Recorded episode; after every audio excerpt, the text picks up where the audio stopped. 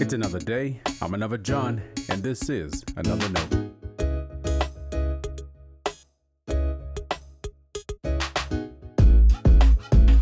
Today's edition of Another Note is titled Baggage Check.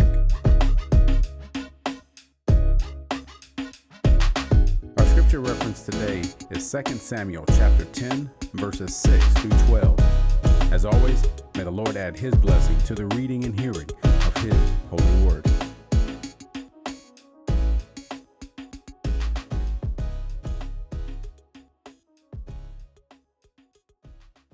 When the Ammonites saw that they had become odious to David, the Ammonites sent and hired the Arameans of Beth Rehob and the Arameans of Zobah, 20,000 foot soldiers, as well as the king of Maacah, 1,000 men, and the men of Tob, 12,000 men. When David heard of it, he sent Joab and all the army with the warriors. The Ammonites came out and drew up in battle array at the entrance of the gate. But the Arameans of Zobah and of Rehob, the men of Tob and Maacah, were by themselves in the open country. When Joab saw that the battle was set against him both in front and in the rear, he chose some of the picked men of Israel and arrayed them against the Arameans.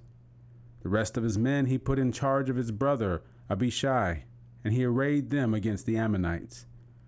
He said, If the Arameans are too strong for me, then you shall help me. But if the Ammonites are too strong for you, then I will come and help you. Be strong, and let us be courageous for the sake of our people and for the cities of our God. And may the Lord do what seems good to him. This is the word of our Lord. Thanks be to God.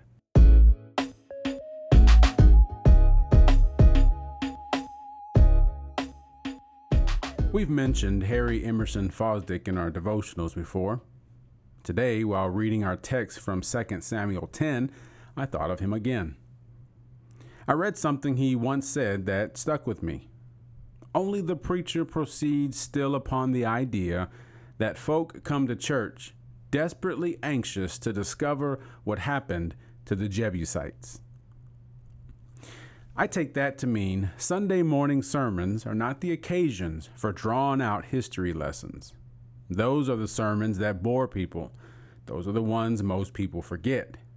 Yes, the Jebusites have a place in God's story told through Scripture. But, according to Fosdick, no one is there Sunday morning to listen to a lecture about an ancient people group. We show up Sunday morning pretty selfishly. We want to know what God has to say about my life. We want God to speak to my heart to encourage me to strengthen my faith. Now, to be sure, that's not an altogether bad desire. It's limited, but it's not evil. And that's not to say we can't learn from the Jebusites or the Ammonites for that matter. See, when you start talking about all the ites, people already get confused. In a devotional, we have a little more leeway to talk about history. Not too much more, I know. King David had sent servants to the Ammonites at the beginning of 2 Samuel 10. Their king had died, and David wanted to express kindness to them. The Ammonites did not receive the gesture well. They thought he wanted to spy on them so that he could conquer them. As a result, the Ammonites shaved the beards of David's servants. I wonder if church folk come to church desperately anxious to hear about what makes beards so meaningful. Truly, it's an entire topic you can learn more about. In David's case, it was a form of disgrace. Think of it as a slap in the face. The Ammonites also slit the clothes of the servants right down the backside. Think old hospital gowns. I love reading about this passage. Our translations go different ways. The Ammonites recognized the insult they threw at David and some translations say they were obnoxious or odious. Some translations say they were obnoxious or odious. The King James Version offers a more direct translation. The Ammonites saw that they stank before David.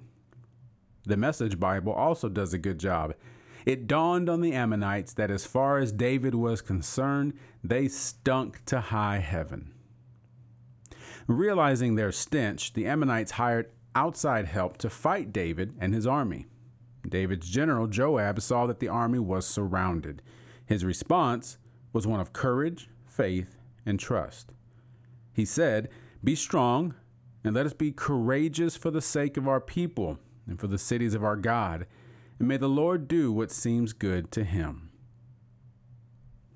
I'm used to people telling me that my sermon spoke directly to them. You were talking to me, brother, they'll tell me. I've learned to appreciate how sermons work like that. But you should know I don't prepare a sermon to talk to you. I prepare for God to speak to us. Not just a collection of souls gathered in worship, but a collective group of God's people gathered in worship. There's a difference. God checks your bags of concern, burden, or joy that you bring to a Sunday morning worship gathering. Whatever you're carrying, the Lord receives. And that's part of the reason we do more than listen to a sermon. We experience God's grace through prayer, music, and even silence. As God comforts us, we become more able to hear God's voice speaking through the Word, even through a sermon like mine. And quite often, the message we hear is the same as Joab's Stay strong, be courageous, and trust in God Almighty. That is a word worth discovering. Stay blessed.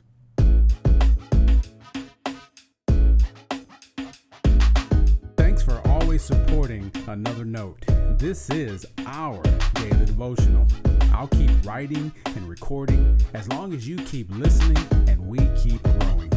If you ever find another note on iTunes or anywhere else podcasts are available, make sure to leave a review so others can join us. The easiest way to connect with me is online at anotherjohn.com. God be with you.